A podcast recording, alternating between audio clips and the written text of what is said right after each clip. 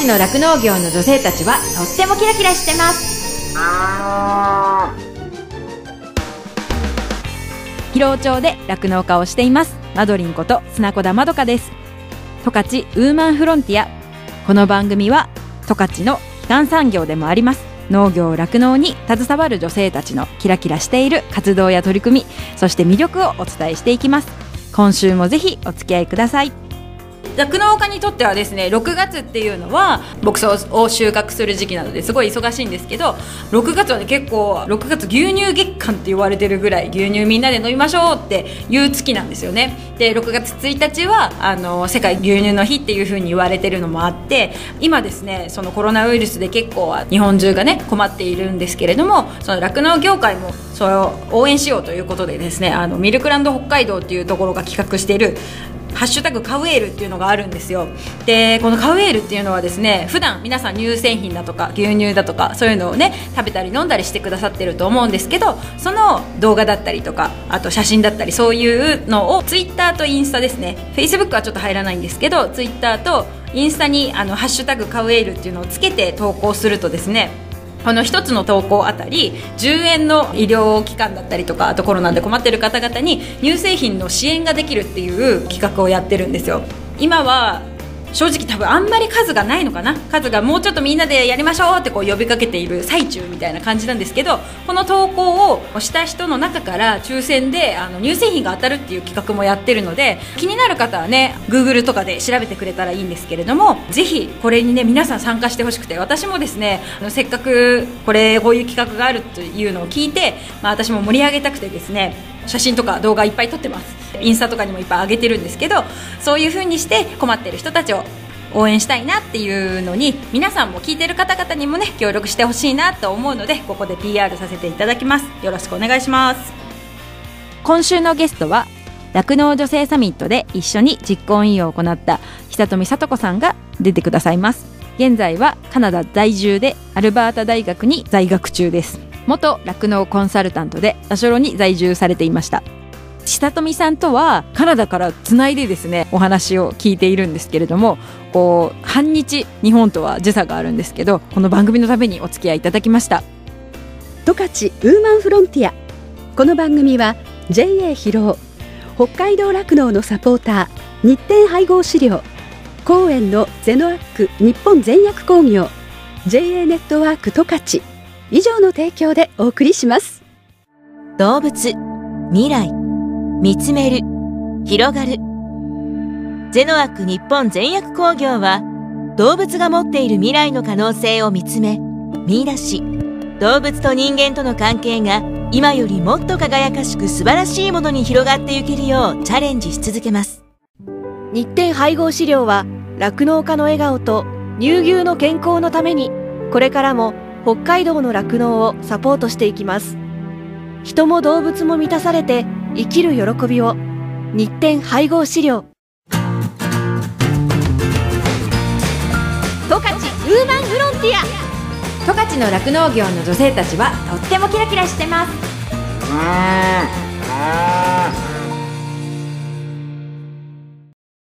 の酪農女性サミットの話を少ししたいんですけれども、まあ、そもそも酪農女性サミットをやろうって言ったのが、まあ、私たち、まあ、久富さんと私たちの出会いからというかねそういうことでしたよね、うん、はい。そうなんですよ。それで、まあ、私たちが初めてこう久富さんと私が出会ったのも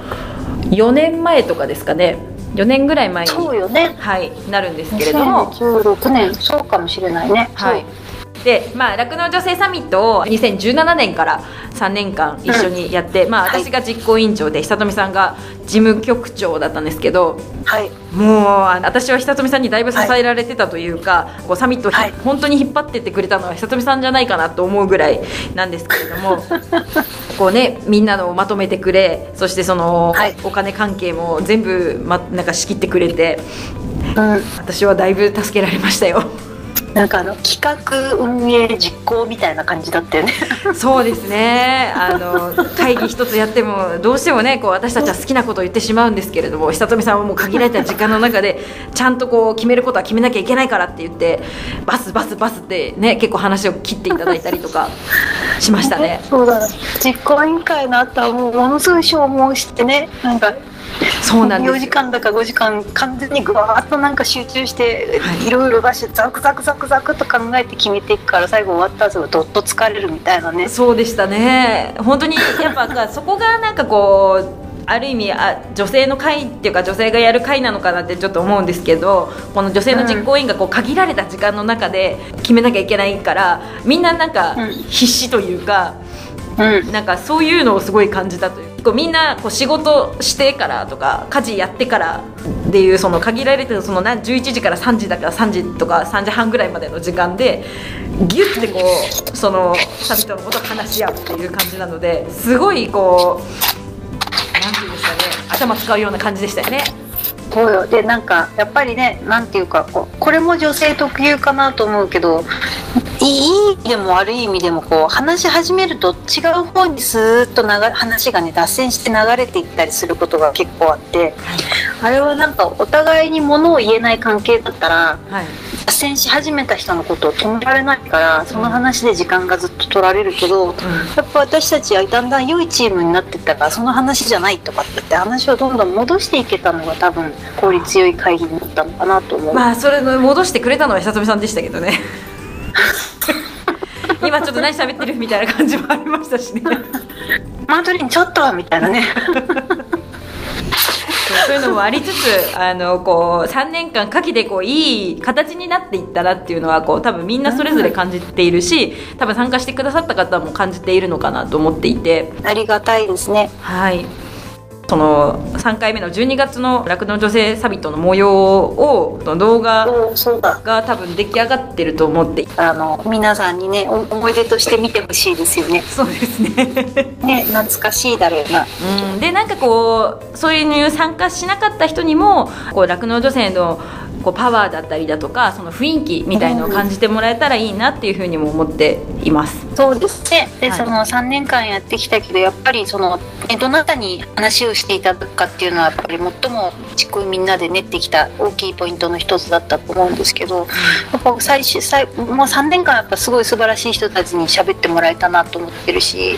今年の動画はねあ今回の動画はぜひ2019年のね喋ってくださった内容もできるだけまあ全然ね時間の関係で全部はお見せできないけど素晴らしい話をあの雰囲気だけでも感じ取ってくださったらいいなと思いますね。そうなんですよ久富さんがすごいんですよこの30分とかその尺の中でこことこことここみたいな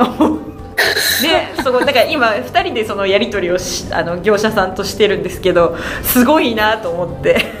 私は本当にちょっとしかこう担当してなかったけどそこをね短い時間の中でこうパパパってこう決めて言いたいことを嫌な感じにさせないように伝えるっていううまさがやっぱ、ね、すごい勉強になるなって思っていてなんかそれは本当にこう今までいろんな方をお相手にお仕事されてきた人だからかなって思うんですけどそのね、自分の言いたいこととか通したい意見とかそういうのは絶対言うんですけどそれをあの受け取る側にが嫌な思いをしないように伝えられるっていうかそれはその今までサミットを運営する上でも思ってたことで。こう酪農女性サミットもいろんな企業さんとか絡んでたんですけどでもそこでこうやっぱりこう私たちとの波長がうまいこといかなかったりだとかあのちょっと私たちと思ってることとこう受け取り方が違ったりする時でこう都度都度こういろいろ悩んでたことがいっぱいあったんですけどその中でこうどういうふうに対応するかっていうところ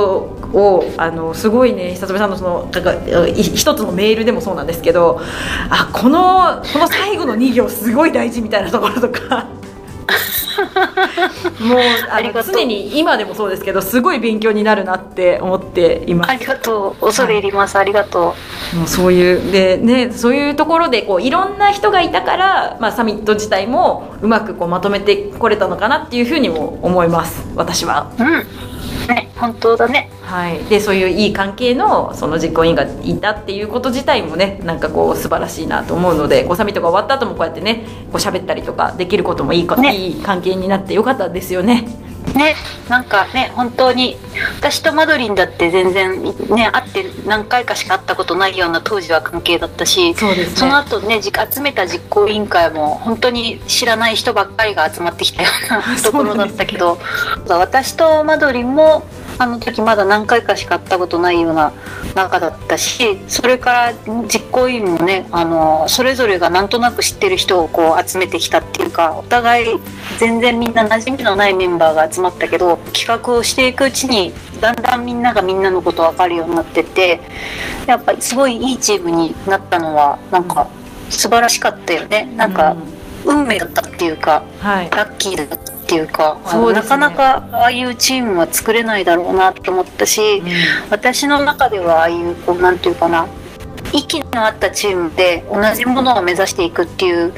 ことの面白さとかね喜びみたいなのをす一番すごく感じたなと思いましたね。うん。こういい大人になってからこういうふうにこううん。知り合って何かを一緒に作っていくっていうこと自体をこう初めて経験したというか、うん。なんかそんな感じがするんですよね。ね本当にね、でなんかみんなそれなりにあのきちんと自分の意見を持ってるけど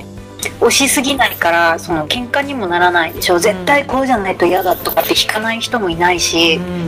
あのいろんな話を聞いてよく考えてああこのアイデアがいいねってちゃんときなんか決められる人たちだったっていうかうん。それも良かったよね。なんかみんながきっとその同じような方向を見てたりとかその目標、うん。大きな目標は一緒だったりとかその酪農業界に女性の立ち位置というか役割というかなんか女性が酪農のお仕事をしていく上でっていうふうに考えている仲間だったんじゃないかなっていうふうに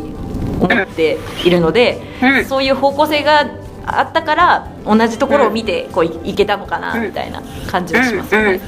マドリンはやっぱ花があるね。なんでですか？十勝ウーマンフロンティア。その今後の目標とか将来の夢とか今考えてる中であの言える範囲でいいいいと思うんですけれどもうん。こう久富さんの今後の夢を教えてもらえますか？ね、あの実はねなんか定まっていなくてやっぱりなんかまずまず一番直近はやっぱちゃんと大学院修士課程を卒業してその修士のが、ね、学位を取ることで、それが終わってそのそのままあの博士号に向けて進学するのか、少し経験積むのにどこかこっちで働いてみるのかあるいは帰るのか日本にまあもちろん日本に帰りたいと思ってるけど帰るのかもまだちょっと決めきれてないっていうかん。のはあるんですけど、最終的にはやっぱりそのね今大して働いてないけどあーやっぱりね日本の酪農家の方々にね私はそこを育ててもらったから今があーまあ仕事とかね酪農に関しては今があるのはみんなが育ててくださったおかげだしあとそのもともと最初ねそのコンサルタントとかそのしてた時って自分のお客さんだけ良くなればいいのかなみたいな気持ちもちょっとあったんだけどだんだんその例えばアショロでね地域と一緒にお仕事させていただくようになったら地域のことを考えないといけないことがすごくよくわかるようになってやっぱ酪農家さんが1個でも減ると地域が小さくなって地域が小さくなるとそのね今までと同じサービスが受けられなくなるかもしれないからやっぱみんなで一緒に残っていかないといけないなとか。でそうこうしてるうちにサミットをするようになってして、ね、北海道中日本中の方と知り合うようになってきてあなんかその小さい地域が積み重なってね例えば初老町広尾町が積み重なって十勝になるし十勝とかねあのいろんな管管内が積み重なって市長が積み重なって北海道になって。で多分それが本州とかね府県も同じでそれで日本になってるんだなっていうのがなんかすごいサミットをするようになって地域とか日本とかの認知ができるようになったからやっぱりそのお世話になった酪農家さん酪農関係の人たちに何か恩返しのできるようなこと、やっぱ日本の酪農産業がよりより豊かになるためのこうね、よ日本の酪農産業のこうなんか役に立つような人に、ね、なれたらいいなっていうのはぼんやりとした夢ですかね。まあ、ぜひそうなってほしいっていうふうに思いますし私自身もなんかあれなんですよなんかそのサミットをやって感じたことなんか自分だけが良ければいいとか自分の牧場だけが良ければいいっていうんじゃなくてみんなが良くならないととかみん。ながこう牧場とか酪農を続けていけないとやっぱり地域って成り立たなくなるのかなっていうふうに感じたのでそうなのよね。なんか一人が大きくなればいいよ。一人がね、例えば1000頭買えばいい、1万頭買えばいいとかっていう話じゃなくて、やっぱりそういう人たちももちろん必要だし、その中であのね家族経営の人たちもちゃんと残っていかないと地域が成り立たないし、地域が成り立たないとその酪農産業っていうかね周辺のうんと仕事会社で働くような人たちも仕事が学ぶなるかもしれないし、やっぱね地域が残ることってすごく大切なんだなっていうのが気づかされましたね。もうそこはなんか共通するとこかなってすごい思ってます。まあそれまあそそうですよねその日本の酪農業界に望むことってそんな感じのことってことですかね。でもやっぱり酪農家さんたちにあの豊かに暮らしてほしいっていうか仕事も充実してあの生活も充実してうん豊かに豊かな産業に人が羨むような産業になっていったらいいなと思いますよね。確かに、うん。えそれはなんかカナダの牧場ってそんな感じですか？まだでもぜ全部の牧場を当然見たことあるわけじゃないしこのアルバータ州の限られた地域の本当にいくつかの農家さんしか見に行ってなくてアルバータ州の中で比較的規模の大きいところ、まあ、500頭とか、まあ、ぐらいの規模なんだけどのところを何か所か見に行ったからそのいわゆる家族経営とはちょっときっとね携帯雇用も持ってるしとかって携帯が違うけどうーんなんかあでもなんかバカンスとかめっちゃ大事にしてる雰囲気です私の中では。休む時は休むみたいなあのイメージがありますね。そうね、そうだ。メリハリがあるかもしれないのと、あと、あーまたちょっとややこしくなるかもしれないけど、多分なんか、こう省力化のための投資とかを厭わない部分もあるのかもしれないなと思った。例えば機械化するとか、うんうんうん。うんそういうところは、でももしかしたらね、日本より機械の値段が安いから入れやすいとか、なんかじ事情が違うのかもしれないけど、うんうん。機械化できるとこは機械化して効率を良くしてそれでそのたくさん仕事をするとかあと自分の時間を楽しむとかそういう風にしてるのかなっていう感じはしますね。まあかけるところはお金かけるみたいな感じってことですかね。うん、なんか多分時間あたりの仕事量を意識してるのかもしれない。はあなるほど。人力で1時間かかる仕事をうん。機械で15分で終わるんならうんうん。そのために機械を投資する優先度が日本の場合って多分ね1時間かければ終わるからもったいないから投資しないでおこうとかっていう感覚もきっとあると思うけど、うん。そのあたりは割と時間あたりの労働量とかを気にしているからその分その分余暇が取れるとかその分余計なとかそういうことなのかなと、まあぼんやりまだ全然本当に全てを見てるわけじゃないから分からない。みんながみんなじゃなくてもなんとなくそういうイメージを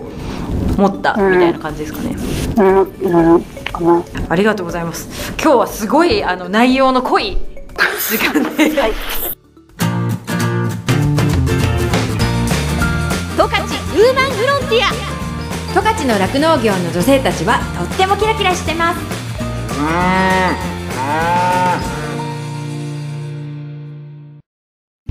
エンディングです。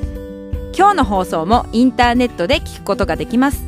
FM ジャガのホームページ十勝ウーマンフロンティアの番組ブログからお聞きください。再放送は毎週火曜日の夜7時から7時半です。この番組では感想やご意見もメッセージとしてお待ちしています。宛先はですねメールで jaga.jaga.fm jaga.jaga.fm になってます。今後ねこんな話してほしいよとかこの人ちょっとおすすめだよみたいな人もいたらぜひ教えてほしいなと思います。どうぞよろしくお願いします。この後はこの番組を支えてくださっているスポンサーさんからの大事なお知らせタイムです。最後まで聞いてくださいね。十勝ウーマンフロンティア。ここまではマドリンこと砂子田まどかがお送りしました。どうもありがとうございました。日展配合飼料から大切な子牛に 6g のおまじない。哺乳子牛用サプリメント。子牛の味方のご案内です。子牛の味方は初乳に含まれる免疫グロブリンの吸収率を高めるオリゴ糖を原料とする子牛用サプリメント。免疫グロブリンは出生後の子牛が初乳を飲むことで吸収しますが出生後24時間を過ぎると免疫グロブリンの吸収ができなくなってしまいます。子牛に初乳に含まれる免疫グロブリンをできるだけ早く多く吸収させることは子牛の健康な成長のためにとても重要です。日展配合飼料の子牛の味方は初乳中の免疫グロブリンの吸収をサポートするサプリメント。使い方は簡単です。初乳に子牛の味方を1本混ぜて飲ませるだけ。分娩後1回目と2回目の哺乳の時にご使用ください。免疫グロブリンの吸収を高め感染症などからあなたの子牛を守ります。子牛の健やかな成長のために 6g のおまじない子牛の味方は日展配合飼料から発売中です。日展配合飼料からのお知らせでした。JA 上士幌町からのご案内です。上士幌町は北海道十勝の北部。大雪山国立公園の東側に位置する豊かな自然に恵まれた町です。豊かな自然環境に育まれて生産された牛乳じゃがいも天菜小麦豆野菜などの農畜産物を安全安心をモットーに皆様にお届けしています。その上士幌町の農畜産物の中で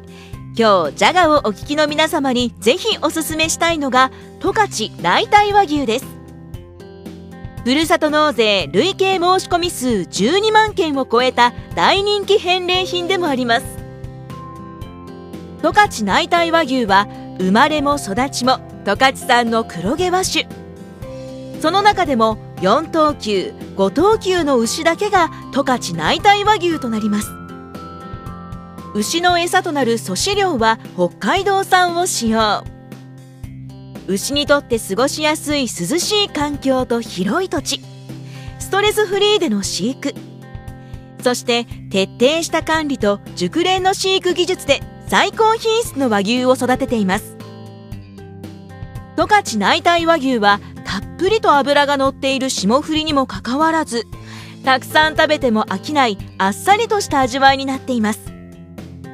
素材のうまみを堪能できる焼肉やしゃぶしゃぶ肉汁たっぷりのハンバーグ。そして王道のステーキなど。十勝内体和牛はどんな料理でも最高の味を堪能できます。十勝内体和牛は片原商店 A コープ上士幌店ルピナで取り扱いをしています。インターネットからの注文もできますので十勝内体和牛片原商店で検索してください。衛生基準の高いアメリカに輸出された和牛だからこそ自信を持って進められる最高品質の十勝内体和牛をぜひご賞味ください。JA 上士幌町からのご案内でした。続きまして広尾町のサンタマルシェというお野菜大好きな酪農家のお母さんたちのグループからのお知らせです。作った野菜を家庭で食べるだけでは物足りなくて野菜の直売グループを立ち上げて軽トラによる野菜の販売を始めました。酪農の仕事の傍らでの野菜作り直売作業ですので大量には作れませんが珍しい野菜も揃えています。紫カリフラワーやカラー人参カツオナ白ナスロメインレタスにパクチーそして山鳥のきのこ山菜など普段大型店には並びにくい野菜も手掛けています。わあこの野菜なに？というお客様の声を聞くのがとても楽しみです。私たちが作る野菜を喜んで買ってくださるお客様の姿を見てこれは野菜だけではなく野菜を使った加工品も食べてもらいたいと思うようになり直売開始から1年後に加工場を作り野菜をふんだんに使った惣菜お菓子お漬物もお客様に提供できるようになりました。ほうれん草のパウンドケーキ自家産有精卵を使ったシフォンケーキ煮豆にぬか漬けやサワー漬けなどのお漬物などどれも無添加で美味しいと評判です。また2018年5月にオープンした A コープサンタ村店舗内の直売所コーナーにもサンタマルシェの野菜や加工品そしてコロッケやメンチカツなどの冷凍食品も置かせていただいてどれも好評をいただいていますので広尾町にお越しの際はぜひ A コープサンタ村へお立ち寄りください。サンタ村の住所は広尾町あざ門別630番地の7電話番号01558-9-5577営業時間は午前8時から午後6時までで日曜日も営業しております。例年5月上旬より週に一度開催していました北連疲労スタンド横での軽トラックによる野菜の直売ですが今年は新型コロナウイルスの感染拡大防止のため開催を見合わせておりましたが7月8日よりオープンすることとなりました。コロナウイルス対策の準備もしてお客様をお迎えいたします。どうぞよろしくお願いいたします。以上サンタマルシェからのお知らせでした。動物未来見つめる広がる。ゼノアック日本全薬工業は動物が持っている未来の可能性を見つめ見出し動物と人間との関係が今よりもっと輝かしく素晴らしいものに広がっていけるようチャレンジし続けます。日展配合飼料は酪農家の笑顔と乳牛の健康のためにこれからも北海道の酪農をサポートしていきます。人も動物も満たされて生きる喜びを日展配合資料。十勝ウーマンフロンティア。この番組は JA 疲労北海道酪農のサポーター日展配合資料。公園のゼノアック日本全薬工業。JA ネットワーク十勝。以上の提供でお送りしました。